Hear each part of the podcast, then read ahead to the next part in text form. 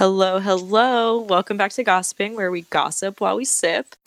I'm Jenny, and I'm your host this week. What are we drinking today, ladies? Well, funny you would ask that, Jenny. Jeanette here, everyone. And for tonight, I have quite the treat for your ears and for my mouth. I have a Sauvignon Blanc cup of wine. Additionally, however, I took extra time and I made some wine popsicles, fully equipped with fully ripe grapes from Tarjay. And may I say, it's quite tasty. But if you heard some slurping, it's me sipping my wine out of my popsicle straw. Oh my God. Hello, lovely people. It's your girl, Jossie Pill, and I'm drinking a strawberry basil margarita because I'm feeling fresh and fruity. Thank you for your time. Goodbye. So I'm actually sitting here with this bottle of wine, and I honestly can't tell you what is the name of it and what is like, what's the type of wine, what the brand is, because it's actually all in French. I want to say Fatoria La Ripa. Oh, that sounds right. Or Chianti Classico. Chianti. Are you sure it's an French? Italian wine? Yeah, I'm like, that doesn't sound French. Oh, well. Oh, my God. It literally says product of Italy at the bottom of the bottle. Oh, whoops. Okay. I told you, it's literally all in Italian. Also with organic grapes, because we are skinny legends here at Gossipin'. Because I'm always celebrating life, good energy. We're celebrating a Tuesday, you know? We're celebrating life. So I'm drinking Prosecco. Drinking a Sauvignon Blanc, not in popsicle form, just regular old out of a tumbler with a straw. So today's topic is a fun one for me because I wasn't something I got to experience, but I know some of us in the group did. And it was moving away after college. How many of us actually got to move away after we were done with college? I moved down the road. Yeah. You still moved away. You also technically moved during college. So this is also correct. Yeah.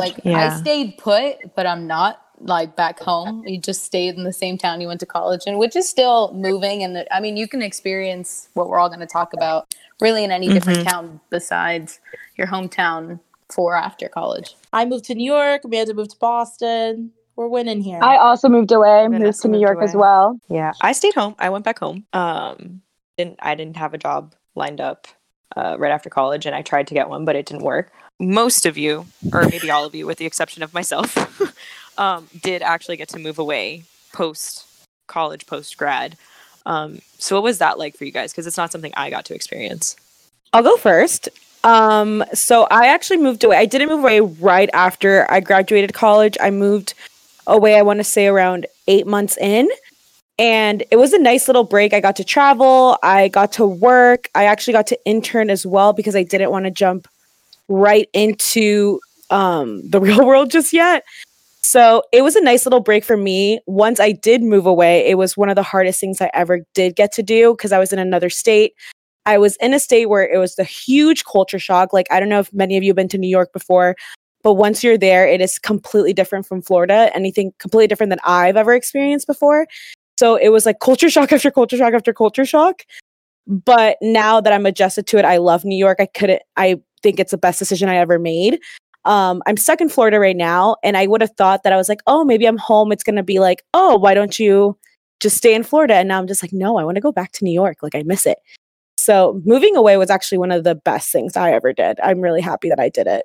For me, I've had just like an up and down ride. So I think it's a little bit different when we talk about these things because some people have, you know, hometowns that they can move back to and that they can like, you know, have a successful career and like expand and grow in.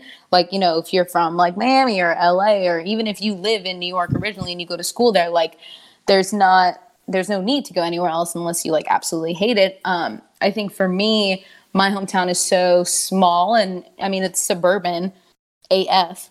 And there's really not much to do or not much expansion or growth there in terms of my career. So I always knew where I went to college, you know, I would either stay there or I would move somewhere else afterwards. I definitely love the idea and especially seeing my friends doing it, just kind of the world is your oyster at this point when you're young. And I had the opportunity to live in LA for 3 months, and it was my last semester before I finished college. I had to come back to Orlando to finish my final semester, and it was great. It was awesome. It was just something that I think was so beneficial to me in terms of figuring out who I was and what I wanted, because I was out there completely by myself.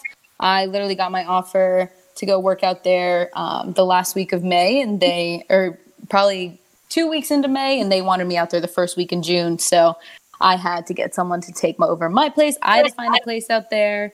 I had to figure out how I was going to live in California when I had never even been out there before. And so it's really something that tests you. And I think all of us can talk about that no matter where we moved.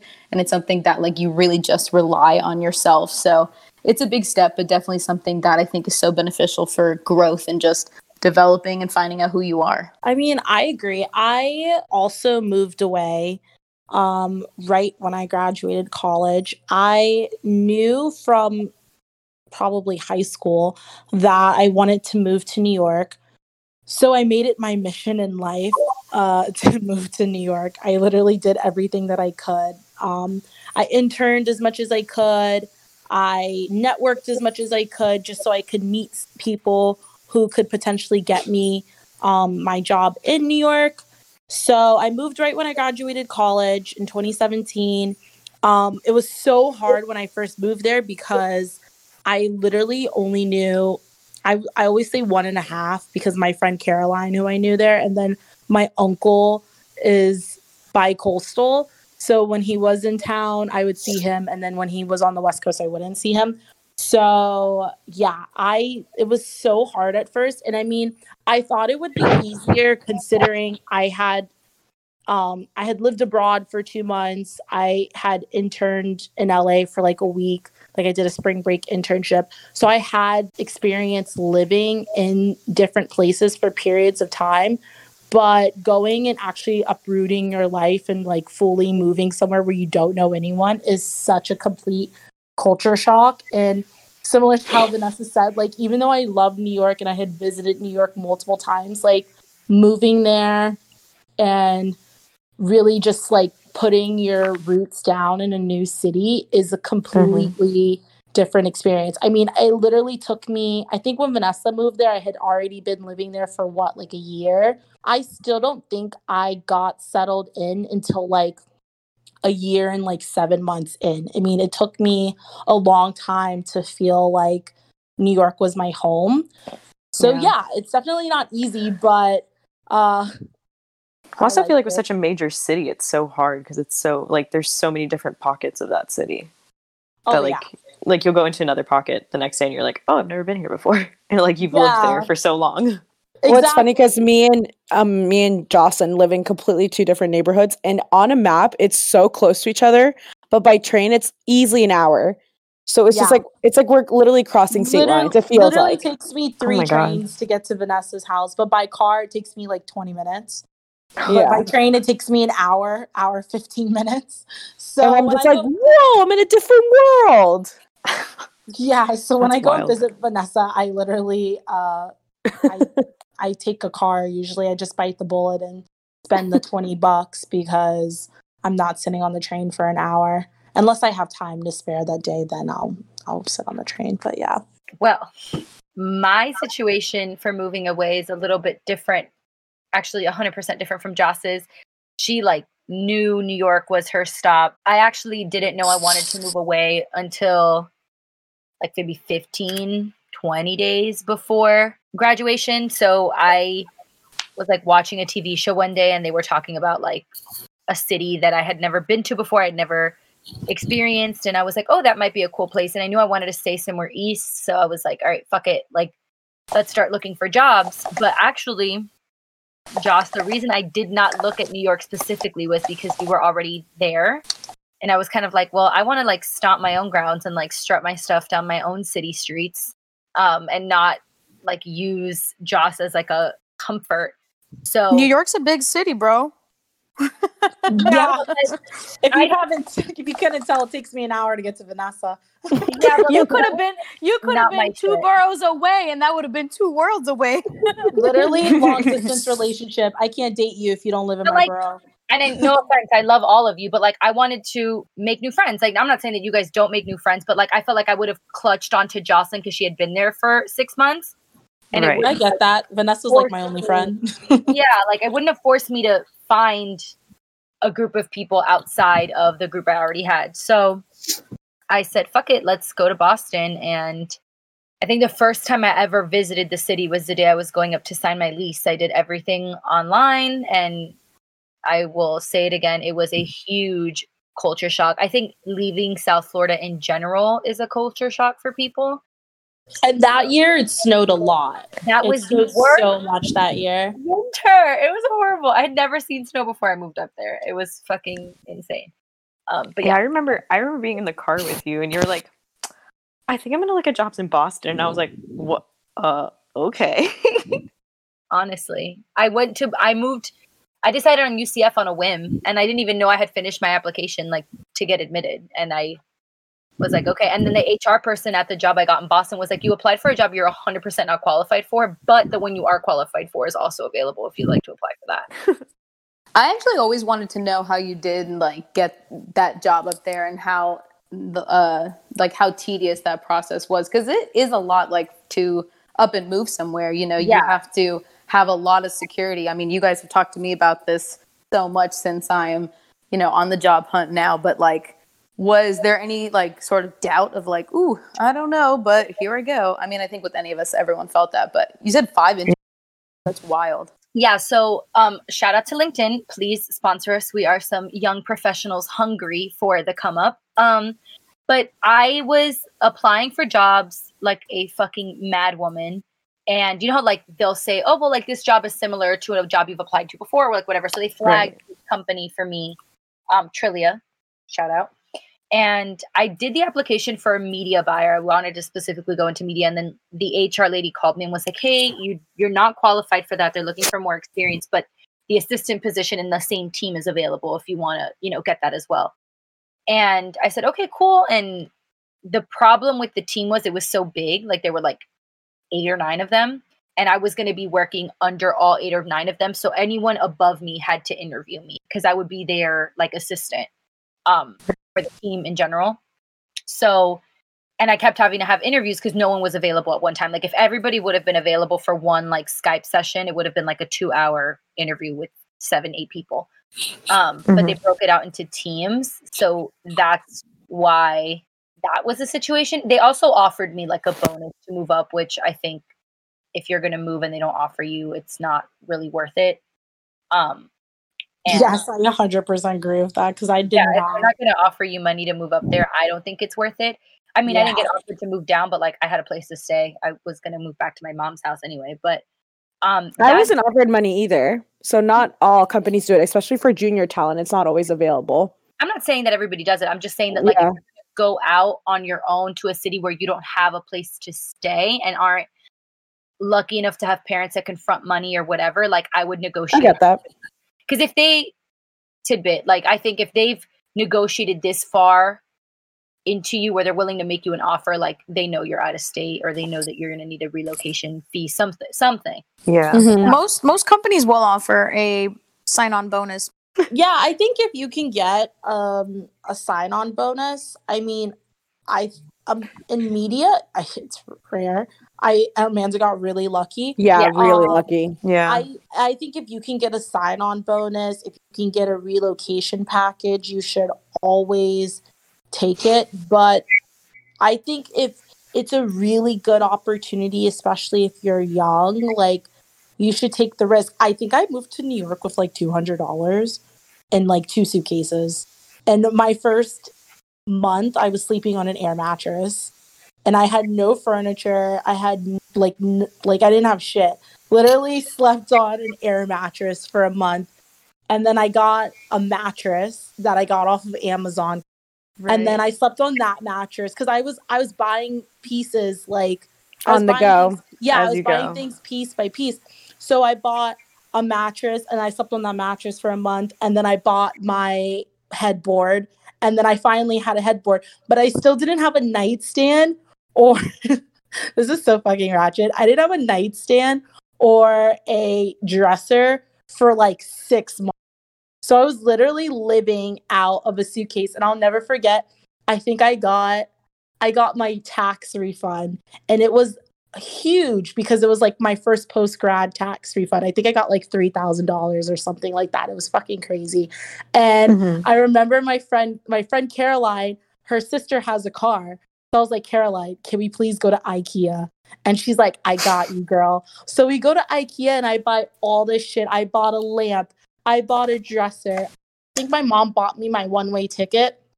I sold my car as my first and my first insecurity, and that's how I paid for my first month's rent. And then once I got my first paycheck, literally that entire paycheck paid for rent. So when I tell you I literally moved to New York with not shit, like people do it and it's possible and you can be successful.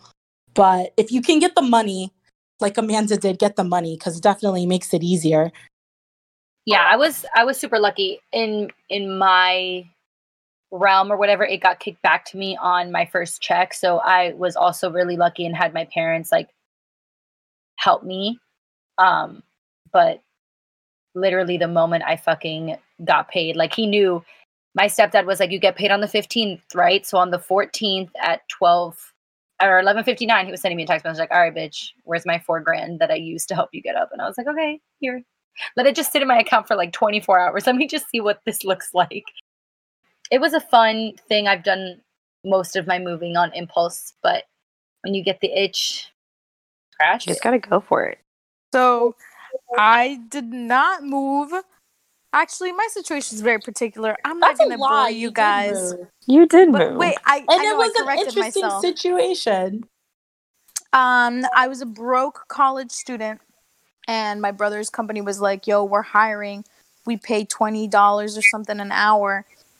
And we give you room and board and food and phone. And I feel like that bitch from the Thanksgiving meme where she's like, we got greens, beans, potatoes, tomatoes. Yes, I'm sorry. That's what I was going for. I was just laughing too hard. I couldn't do it. But anyway, that they're like, so funny. They were like, we give you phone, room, board, house, everything. Come through. And I was like, why not? It was my last semester. This was summer of my senior year. So I had one semester. I was supposed to be Jeanette's roommate. Never forget. Sorry. I have asked her forgiveness for many years, but anyway. I was ready to give everything up for you. It's okay. I'm sorry. But I didn't want to move, to be honest with you. I never wanted to move to this area where I live in now, which name I will not disclose. But I never wanted to move here. And my mom always says, El mico baila por la plata, which means the monkey will dance for the money, bitch. And I was the monkey and I was ready to dance. So I said, give me the contract. And I signed it like I was giving my soul to the devil. What I did have to do, though, because this was technically a traveling position, but I finessed for 2 years to not travel. I'll get into that later. Basically, I had to, like, obviously, if you're traveling, you just need, like, your suitcase and your willingness to travel. You really don't need much else. So I had to sell all of my furniture, all of my stuff. Like, pretty much just like Jocelyn said, a couple suitcases. I loaded up my car and I drove about an hour south of Orlando and landed here in this area. And basically the whole time they were like, oh, we want to like relocate you to Miami. We want to send you to Texas. We want to send you to California. I think that job is actually phenomenal for anybody like single out of college. My problem, which my mom also told me not to do, but much like everything else in life, I didn't listen to her. I fell in love when I was in college. We've heard this story. And anyway, my mans was living down here. And I was like, I don't really want to go anywhere. You know, I'm trying to be grown. I'm trying to be an independent, not really codependent woman, whatever. Anyway, so I managed to stay in this area for a hot minute. My thing was different because I was still driving up. Like, I was able to manage to do all my classes online while I was still in school, quote unquote, but I was a full-time student and a full-time employee, okay? So get at me. I was a hustler, baby. And I was still going up to school. I graduated. I did my thing. My story's not that exciting. I didn't have anything. Well, I tried having something lined up post-grad, and then it never worked out. So then I just ended up having to come back home. And that's where I've been since that. What was the hardest part for you guys moving away? Like, was it being away from your family or from your friends, or was it trying to adapt to a different lifestyle? I think something that is really important to talk about and to point out, and honestly, even something that I learned just from being friends with all you guys is, I remember when Jocelyn and Vanessa went to New York and Amanda went to Boston, and I was like, oh my God, like, they have it made. They're living the life. It must be so great. Everything is so easy for them. LOL. Exactly. And even like listening to Jocelyn now, like, Joss always tells me, like, honestly, horror stories of when she first moved out there and like how hard I was and whatnot. And it's so, not saying that that is any reason for people not to do it, but definitely know that it comes with those hardships. And it's not like, obviously, we can talk about how, you know, Instagram and social media and all this stuff shows like a lavish life, and you guys definitely lived awesome lives in those cities. And I, you know, live a great life where I live now too. But, you know, when you make that big step, even when I was in California, oh my God, I was like living. I mean, there were some days I didn't eat. Let's just be honest. Like, I'm sure everyone experiences that too. Like, I even had, yeah. Right. Like, and honestly, when I went out there, so I was interning out there, and I think I was making like $15 an hour, which I was like, oh my God, bank as an intern's the most I ever made. And then I got to California and I saw the price of everything, and I was like, oh, that's why everyone is homeless over here. Got it. But I think it's really interesting, and it's important to know that, like, it is not the easiest thing in the world. And even though some people make it seem like it is, like, at some point you figure it out. And if you are a hustler, like Jeanette said, you definitely figure it out, but it's not always the easiest thing. And there are some sacrifices you have to make. And that's why you sometimes make decisions that you regret, and then sometimes you don't. And that's just the game of life in general. I think definitely being in California and being away from my family was so hard, because that was the furthest I had ever been away from them. And I think everyone can pretty much attest to that also. It's difficult, but you have to make sure you have good people around you that can support you during those times, and also that you can lean on during that. Yeah, I mean, I completely agree with that. Quick intern story of when I was living in Hong Kong. I ran out of money several times while I was living there.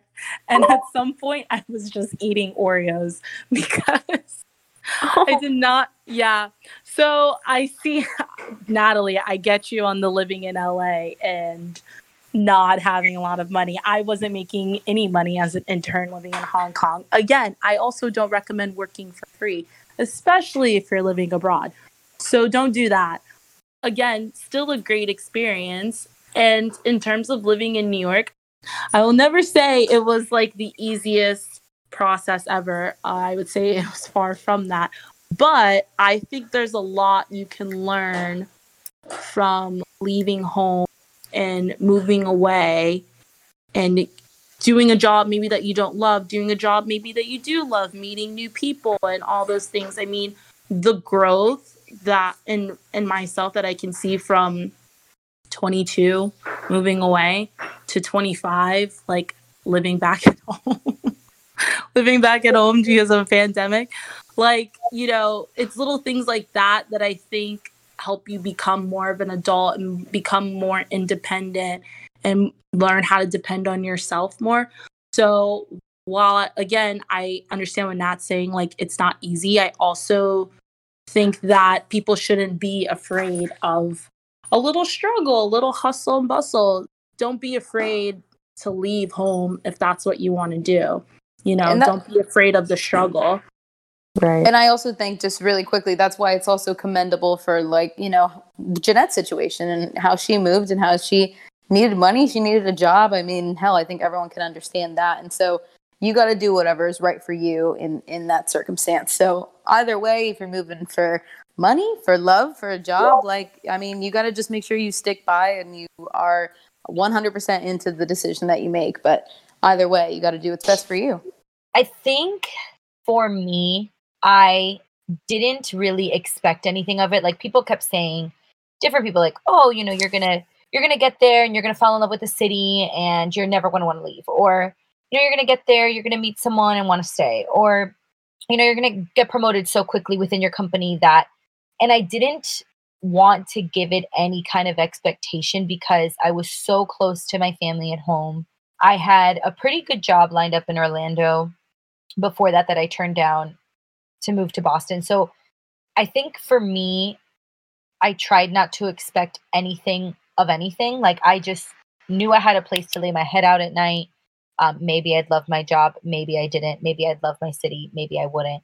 And I think that for the most part, that mentality helped me get through the day to day because I never gave it too much thought. Like, I always knew I could always come home if I needed to. Like, Boston wasn't my goal. It was just an experience I wanted to have. What freaked me out about moving back to Miami was I couldn't imagine at 22 moving back to the city I thought I was going to be buried in. Like, that to me freaked me the fuck out. It was so final and so permanent. I just wanted to move, and I was lucky enough to find a job. It was definitely hard. And then I think on top of it, and this might not be the healthiest way to do it, but there was like a point when we were driving up, like me, my mom, my stepdad, truck full of my stuff, like 24 hours into the drive in, that I freaked out. Like, I had a huge panic attack in the backseat of the car. My mom was asleep.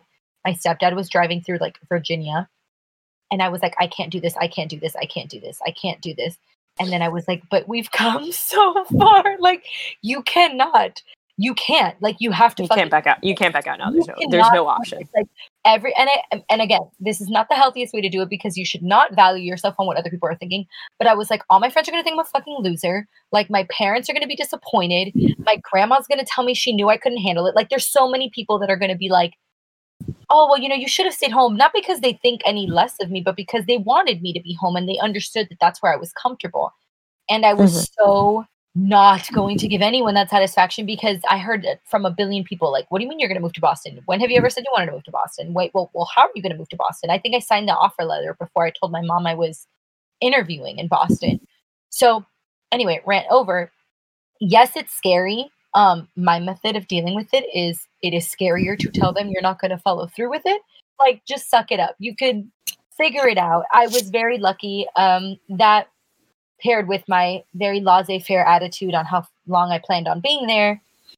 It kind of opened me up to just willing and waiting for any kind of experience. Yeah. So Natalie, it's very fucking scary. Don't ever let someone tell you different. Yeah. And I cried literally like for hours after my mom left. I think my mom had to tell me she was in Baltimore for me to like get my shit together and be like, okay, it's been like 6 hours of crying now. We're done.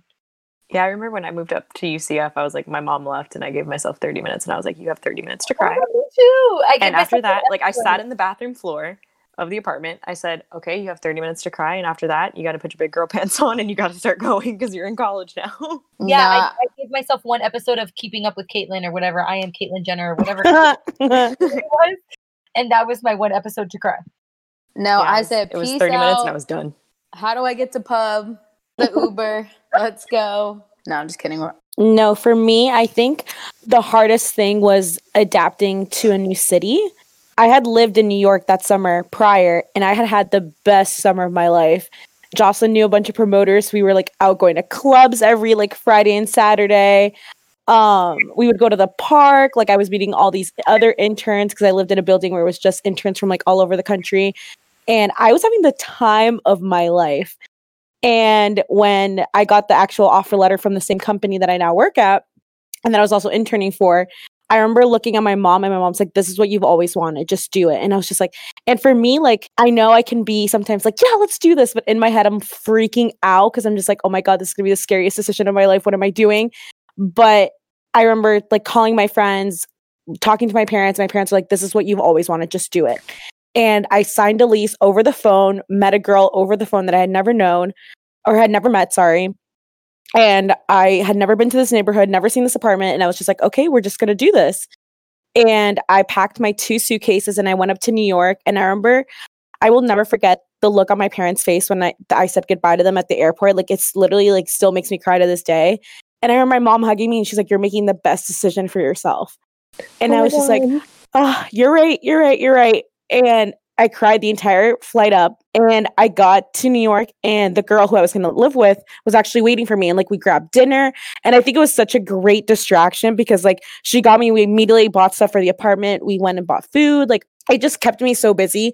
And then I went straight to Jocelyn's house, and her mom happened to have been visiting her that weekend. So it was like a little piece of home at her apartment. So I was like, I was distracted so much, and Jocelyn's mom was there, whatever. But I was really lucky that at the company that I started full-time at, I already knew them from the summer. So work was actually really easy to adapt into. Of course, there's like the trials and tribulations of now you're a full-time employee, like, and not an intern, of course. Right. But at least I knew the people. I had already, like, I was already having lunch with a lot of my, like, other employees there. So it was nice. And not gonna lie, having Jocelyn like 6 blocks away was so nice, because whenever I was sad or whenever I needed anything, she's like, "I'm coming over." Or I'd be like, "I'm coming over." But it was nice because when I moved in the fall, my parents literally came up 3 weeks later to help me buy stuff because just like Jocelyn, I literally had no furniture. And my parents helped me move up. And then a month later, I was home for Thanksgiving. And then another month later, I was home for Christmas. So missing family wasn't that terrible for me for the first couple months. It wasn't until that year after that I was like, "Oh, shit." Yeah, like it was really hard to adapt. And that's like anything in life. Like I moved around a lot growing up, so I know what it's like to be in a new city, to be in a new environment. So you would think by now I'd be like, "Oh my God, this is easy." But there's still those times that it is difficult. It's hard. I think when I went away for college, I had family in Orlando, so I would see them really often. I would go over for Sunday dinner, things like that. So it was easier to move up there. But then when you're in New York, you're just like, "Oh my God, I only know 2 souls, but they're also busy with their lives." Right. How, you know what I mean? Like I don't have, it's sort of what Amanda was saying, like it's hard because like you don't want to have a crutch, but then it's like you sort of want a crutch. So it's like, but it's growing pains, I feel like. Mm-hmm. Regardless of where you move, if you have done the act of uprooting yourself and planting those roots somewhere else, whether it's an hour away, 45 minutes away, 200 2,000 200,000 miles away, it's incredibly humbling because you learn how much your identity, sorry, I'm gonna actually go on a tangent.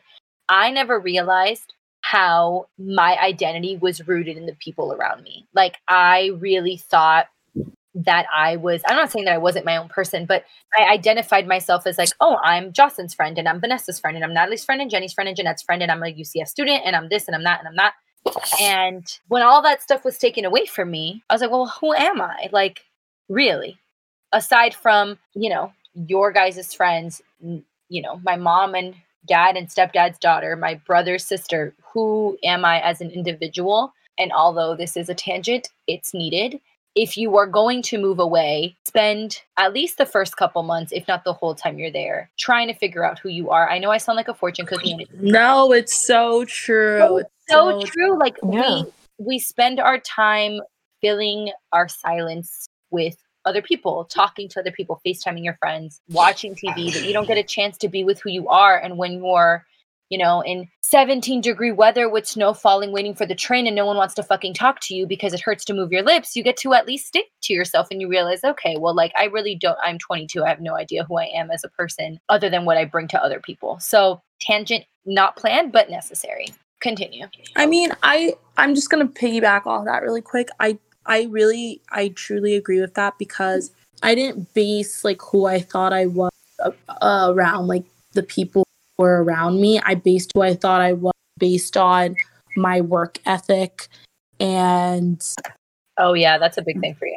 And the work that I do. Like I based who I was off of. I had always been a hard worker. I had always been a hustler. I had always been successful. And then when I moved to New York and I wasn't so successful, it was like a blow to my soul, literally a blow.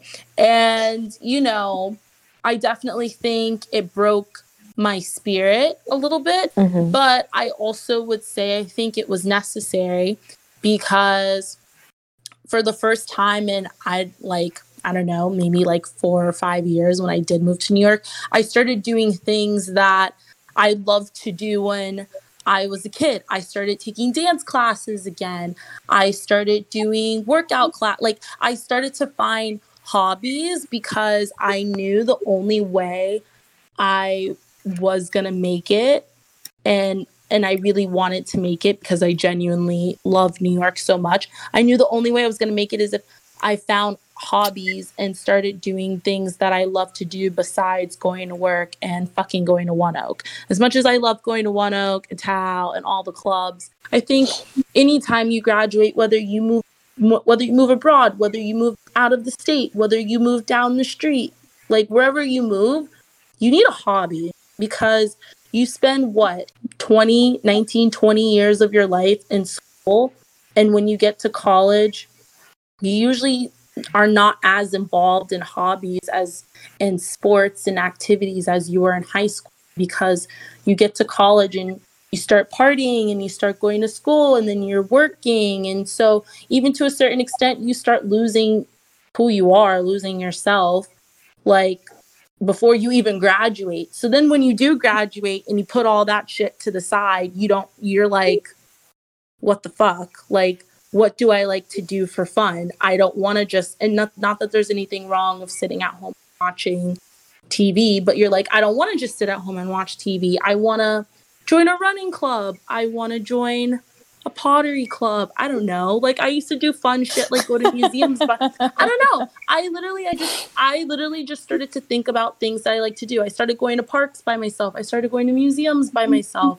I think things like that and having hobbies is what makes like being an adult, because if not, like, it makes going out into the real world more fun, because if you don't, it's fucking boring and it's like depressing. Like, if all you do is get up, go to work, go home, watch TV, cook, go to sleep, like that's just fucking boring. Like, yeah. And I think that's important to note and call out. Like, you have to find, it doesn't have to be your passion, but you have to find something that you enjoy doing, because you'll lose your mind if that's all you do. To be honest, I can't really say that I have a hobby that I'm like, oh, this is what I do. Aside, you know what? Maybe the gym is my hobby. I pump some iron. I started taking boxing classes. I mean, me and Vanessa were taking boxing classes together for a while. From someone who didn't really, I personally don't consider myself moving away. I don't know why. I don't, yeah. because I'm still able to go back home. Like, if I have an emergency with my family in Orlando, I can still be there. I'll be late, but I'll be there. Give me an hour. My thing though is on the other spectrum, because I know, so we have about three of us that moved out, and then we have about three of us that sort of kind of maybe didn't. I don't know. I never really had the need. There was a point in my life, and I think I was fresh out of college, and all of you had left me. Well, maybe a year out of college, and all of you had left me, because at that point everybody had graduated, and I was like, oof. Am I missing out? Like, I had that FOMO quarter life situation. So after I got over it, over the fact that I was like, I'm not missing out. I'm actually glad I didn't. I kind of moved a lot growing up, so I kind of got it on my system there, and I still travel a lot, but I'm glad that I was able to stay. And I say that because when I worked that job, like fresh out of college or during college or whatever you want to call it, I had to sell all my stuff. And so I was literally living out of a suitcase, and I moved from like place to place, and I didn't really have any of my stuff. And now I have a home, like I can move anywhere. And like, this is my furniture. I don't share my space with anyone aside from the person that obviously I'm in a relationship with, but that's different. I still feel like it's my space. It's our space, you know, and I wouldn't change that for an experience to move anywhere. Not throwing shade on anyone that's moved. I feel like everything is different for everyone. Clearly, Amanda moved. She moved back. And you guys are in New York, and you guys are living it up. And so I think you have to kind of like Cinderella it and try on a different slipper here and there and see if it's going to work for you. I agree. And Jeanette, you know what? Do you think you would have been in a not? Yeah, if you wouldn't have been in a serious relationship? Been in a serious relationship, would I have moved to the city that I live in now? Probably not. Because I would have fought. I was still interviewing in Orlando and I was getting job offers, but no job offer was as good as the job offer I got here. Right. And I still wasn't done with school. So I would have been like, hey, thanks for the offer, but I'm going to wait till I'm in school. But that's the thing. I would have moved, but like a really good job offer that I could have lived on my own. And right. Even if I did move, like I said, whether it was Chicago or back to LA, I mean, I have family over there, or Miami, or wherever it would have been, I think I would have probably stayed in Orlando, to be honest with you, at least until I got my feet in, like, on more solid ground. I think you, Jocelyn, and Amanda were very diligent throughout your college career, and you guys were ready, locked and loaded, and you were always ready for the next step, where I was just enjoying the moment back in that time. That's who I was. I was just living my life. And right. I was a semester away from graduating, and I didn't really have, obviously, aside from like a degree and like a couple internships, I didn't have much experience or much to show for it. I would have stayed in Orlando. I would have figured out my living situation, my job situation, and I would have probably gotten more experience. Would I have moved maybe a year and a half, 2 years into living in Orlando and being like, I'm kind of over this shit? Whatever. Yeah, maybe. But I don't think I would have been like fresh out of college, like onto like bigger and better, because that was just never my plan. So I don't know if that answers your question. No, it does. Maybe because we became friends a little bit before we had to make these decisions on moving. And I know that you love Colombia, you love LA. I think you found a home in Orlando that you liked and loved, and you still like talk about Orlando with such an affinity to the city and wanting to come back and like that's your home. That I think you would have been perfectly fine. I'm not saying that you wouldn't have moved, like if the situation presented itself. I don't think any of us would turn down a bad position. I think we're all pretty malleable in that sense. But like I always, even though I knew you weren't from here, like I always just assimilated Orlando with Jeanette. Like they are synonymous and they're together and that's her home. Yeah. And that's the thing too, like, I mean, I just moved so much that like, I think when I went to UCF and when I lived there, I absolutely fell in love with the city. And I thought to myself, we move around, we take jobs in different cities. Yes, it's for adventure. Yes, it's to feed that. Maybe it's for career. Maybe it's for whatever the reasons you're moving around. But if you find a place that you can call home and you're completely content and happy with that place, what's the point of me moving around? If I can, you know, like if I can live my career, if I can live the life I want and be completely content and happy and satisfied, and feel like I'm not settling and feel like there's room for me to grow and feel like I can expand and feel like I can do all these things. Because let's face it, Orlando's a semi-big city. It's not in New York. I get it. That speaks for maybe, and I don't know, I don't want to speak for Jenny or Natalie. Obviously, I know Natalie has her career goals. She's pretty young. I'm sure she'll move at some point after Corona. I feel like Jenny, I'm not really sure what she's doing, but I'm sure if she needs to move, she'll move. Jenny doesn't know what she's doing. It's fine. If Jenny and it's okay, though. Jenny doesn't know. It is. Yeah, you don't have to know what they need to do. You don't have to have it all figured out, because I thought I had it all figured out, and boy, was I wrong. So, well, I wanted to touch on that. Like, if you're listening to this and you're, because I think there's such a narrative that when we're in college, like you're going to graduate and then you're going to find a job and then you're going to move away. And then that's like, that's just where it's going to go. And like, that's how it has to play out. Yeah. It doesn't play it a lot of the time. I have a lot of other friends that, you know, were just kind of like, hey, that didn't happen for me either. It's 100% okay. It didn't happen for me. Like, I know I was looking for jobs to stay in Orlando. I wanted to stay. I didn't want to come home. I had no problem coming home, but I didn't want to. And then I ended up having to. But like, that's, you know, if you're on that side of the coin, that's totally fine. Now, like, I will say that if you do come home and all your friends aren't coming home and they're all going to their respective cities and where they're leaving, there will be a slight bout of depression you will have to deal with. That's normal. It's totally fine. It's totally normal. It's like, normal, because I was depressed when I moved to New York. I loved Boston, and I don't think I had as hard of a time, Jocelyn, I don't mean to call you out, but I don't think I had as hard of a time adjusting to Boston than you had adjusting to New York. But I will call out, I'm not going to name drop him, but we have a friend from this professional fraternity that joined us. And I remember asking him, like, what was the biggest issue or the biggest thing when growing you know, graduating college and moving on to this next part of your life. And he said, you know, the hardest thing is that your whole life, you're working towards one goal, which is graduate with a college degree. Like you go to elementary school, trying to get into a good high school, you get into a good high school, trying to get into a good college. And you work your whole life for this piece of paper that really, if you just apply a little bit of pressure, you're going to fucking break. Doesn't mean shit. Yeah. It doesn't mean anything. But then you graduate and you have the rest of your lives. Like, and it baffles me constantly where I'm like, fuck, I'm so old. I'm 25. And then I'm like, wait a second. Like, I'm not even, like, I'm at the quarter. If I'm going to say I'm living to 100. So I'm at the quarter. Like, I haven't even made half the race yet. And I'm over here stressing, what is your goal for the next 60 years, 75 years, if we're lucky and healthy? And I think that was the first time he put that. I had never thought of it like that, where he was like, you need to find goals for yourself. Anyway, that was kind of the first time I was like, oh shit, like that is the goal to life. Like have a goal, whatever it may be. I want to buy a house. I want to get a promotion. I want to have small goals. Vanna actually told me this. You should have a goal for the day, a goal for the week, and like a goal for the month. You know, like small little things that you can achieve. So back to depression. Back to depression, everybody. If you have depression post-grad, it's 100% normal. It's whether normal. You away or stayed in town. Just you're not depressed. You're just a little lost because your true north, which was your degree, has been achieved. So just find another one. I was in a kickball and flip cup organization. Oh, that sounds fun. Oh, that's like, so funny. With different people who worked in advertising, and I literally just to make friends and have fun. I was not very good at the flip cup, but I was really good at the kickball.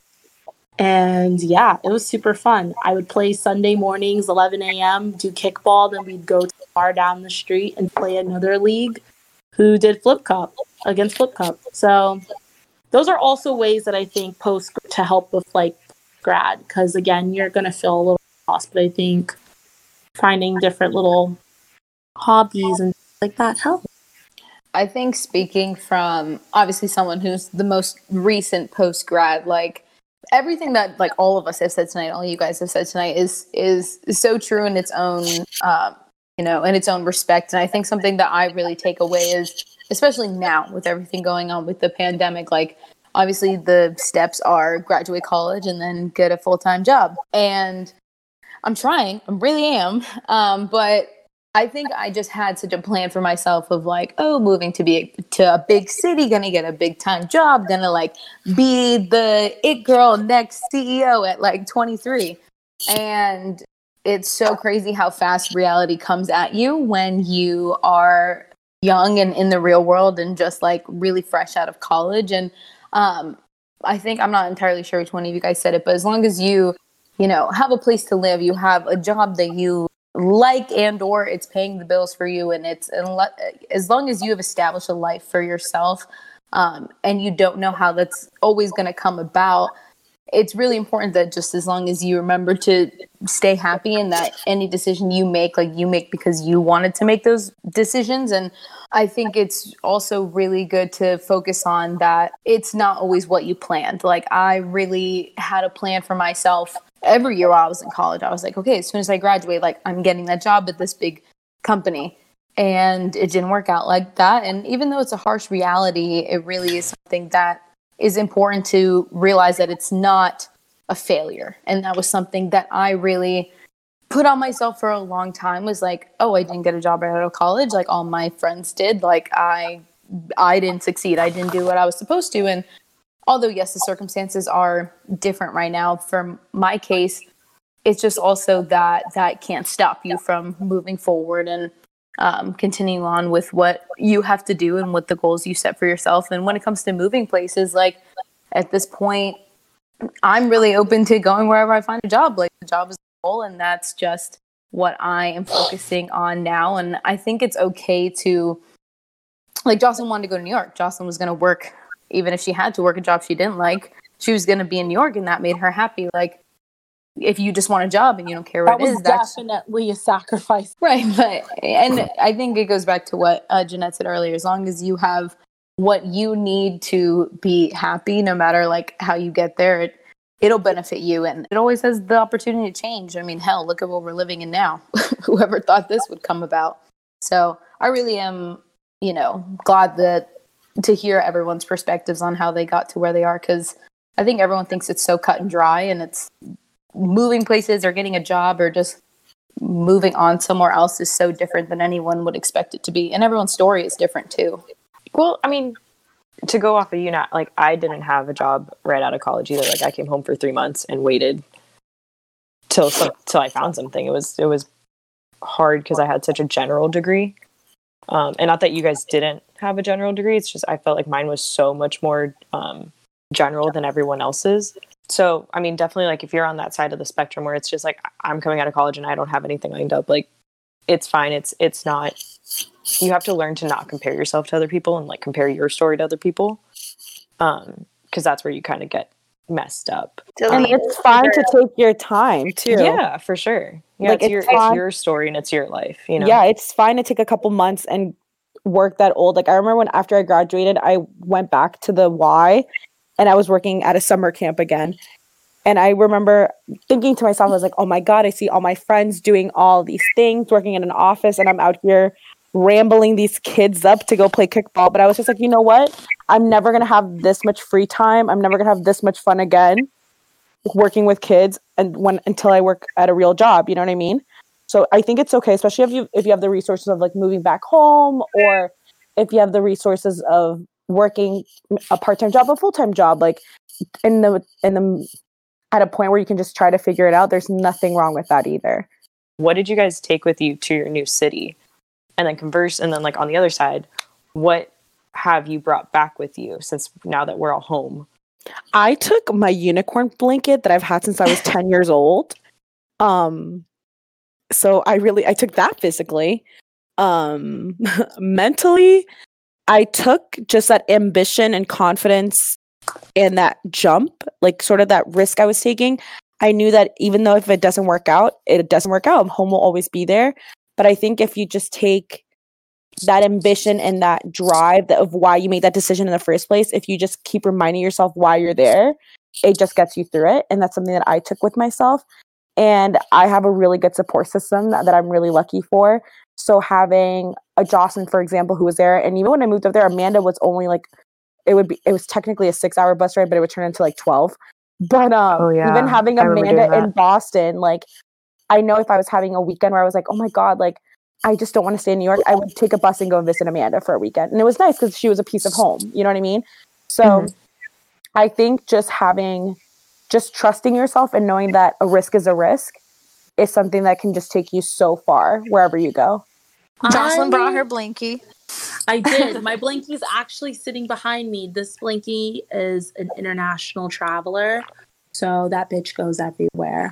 I brought my little brown blankie that Jeanette likes to call the shit blanket because it looks like shit because it's brown. Mentality-wise, there's this girl that was in our organization where we all met. There was a quote that I still to this day live by. I think it's the best quote I've ever heard. Fuck. Now I can't remember the quote. Damn it. And I best love this ever heard. Quote. Mr. Navinagan. No, it's a good quote. It's about being busy. It's you can't tell a room full of busy people you're busy. And I think who said that? None of your business. So I think that's one of the best quotes to live by. She said that quote, and I think that's important to live by because I don't know, like I just never walk into a room. Like I've always been a pretty keeping myself preoccupied person. Like I'm always working on something. And one of my biggest pet peeves is when someone acts like they're so fucking busy, and I'm like, well, I'm busy too. Like, so what, like, what's the point? Like, if I figured it out, you can figure it out. So I think that's a great quote to live by. I also I did go to New York with confidence, a sense of like wonder, and just ready to like try any and everything. I mean, my first summer there, my mom didn't think I was going to make it because I partied a lot. So I definitely went ready to have a good time, really ready to live out my 20s in New York City. And, you know, I definitely think I did. I definitely think I will when I go back. But yeah, just things that I took. Confidence, wonder, ready, adventurous. I was ready to be adventurous. I think, I don't know, physically, I think like I took like my Friends tapes. I am a huge fan of Friends. So I had like all the seasons on DVD. So I think I took my Friends DVDs and like my Minnie Mouse ears. I don't know where the fuck I would have been able to use either one of them, but I took that physically. But mentally, I don't know. Even though people tell me I could be a little like rough around the edges in my delivery, or, you know, a little quick to voice my opinion, I actually consider myself to be a pretty understanding person. Like, I will at least listen to what people have to say before. I didn't want to make it a forever home, but I also didn't want to not make it. Like, I was very open to the possibilities it could bring. I met a lot of people that to this day I talk to, you know, once a week, once a month, catch up with whenever we can. I had a blast. I actually will say this pretty regularly. I think I came back a little too soon, but I'm still happy that I'm here because, you know, I've been here for a lot of things my family's gone through. I reconnected with my now boyfriend. So there's a bunch of things that, you know, you're supposed to be where you're supposed to be when you're supposed to be there. But yeah, I think I took that with me, and being around people who were different than you. I thought you guys were different than who I was, but like people up north are just totally fucking different. Like, not to be an asshole, but like being in the South makes you a whole different person than living up north, especially the Northeast. And I think I brought that back home. I don't think I'm as quick to pounce, even though, you know, some might disagree, but yeah. If it makes you feel better, I'm still to pounce. So yeah, I just it is what it is. I consider myself to be, you know, like pretty sometimes judgmental, but then I'll have friends that'll tell me like, no, like, you know, I'll tell you my, you know, reasoning. You never really make me feel like shit for the reasons I've done this. And I'm like, okay, maybe I'm not a shithead. Maybe I'm pretty understanding. So yeah, that's my 2 cents. I think for me, I mean, I'm very optimistic and looking towards the future now. I mean, I obviously cannot tell you where I'm going to be in the next year or two. And I think for me, I get really nervous and anxious if things don't work out how I have them envisioned in my head. That's why this last year has been the worst. I think I'm trying to really take these next steps to just look towards and take wherever I go next, just some confidence and just optimism, and not fear that everything's going to not work out, because I think that's the worst thing you can do. And like we're talking about when everyone moved, like obviously you have the time to cry and you have the time to freak out about where you're going, but if you continue to have that mindset, like I think I remember the first week I was in LA, I was so like, I shouldn't have done this. I shouldn't have done this. This is bad. I should not be here.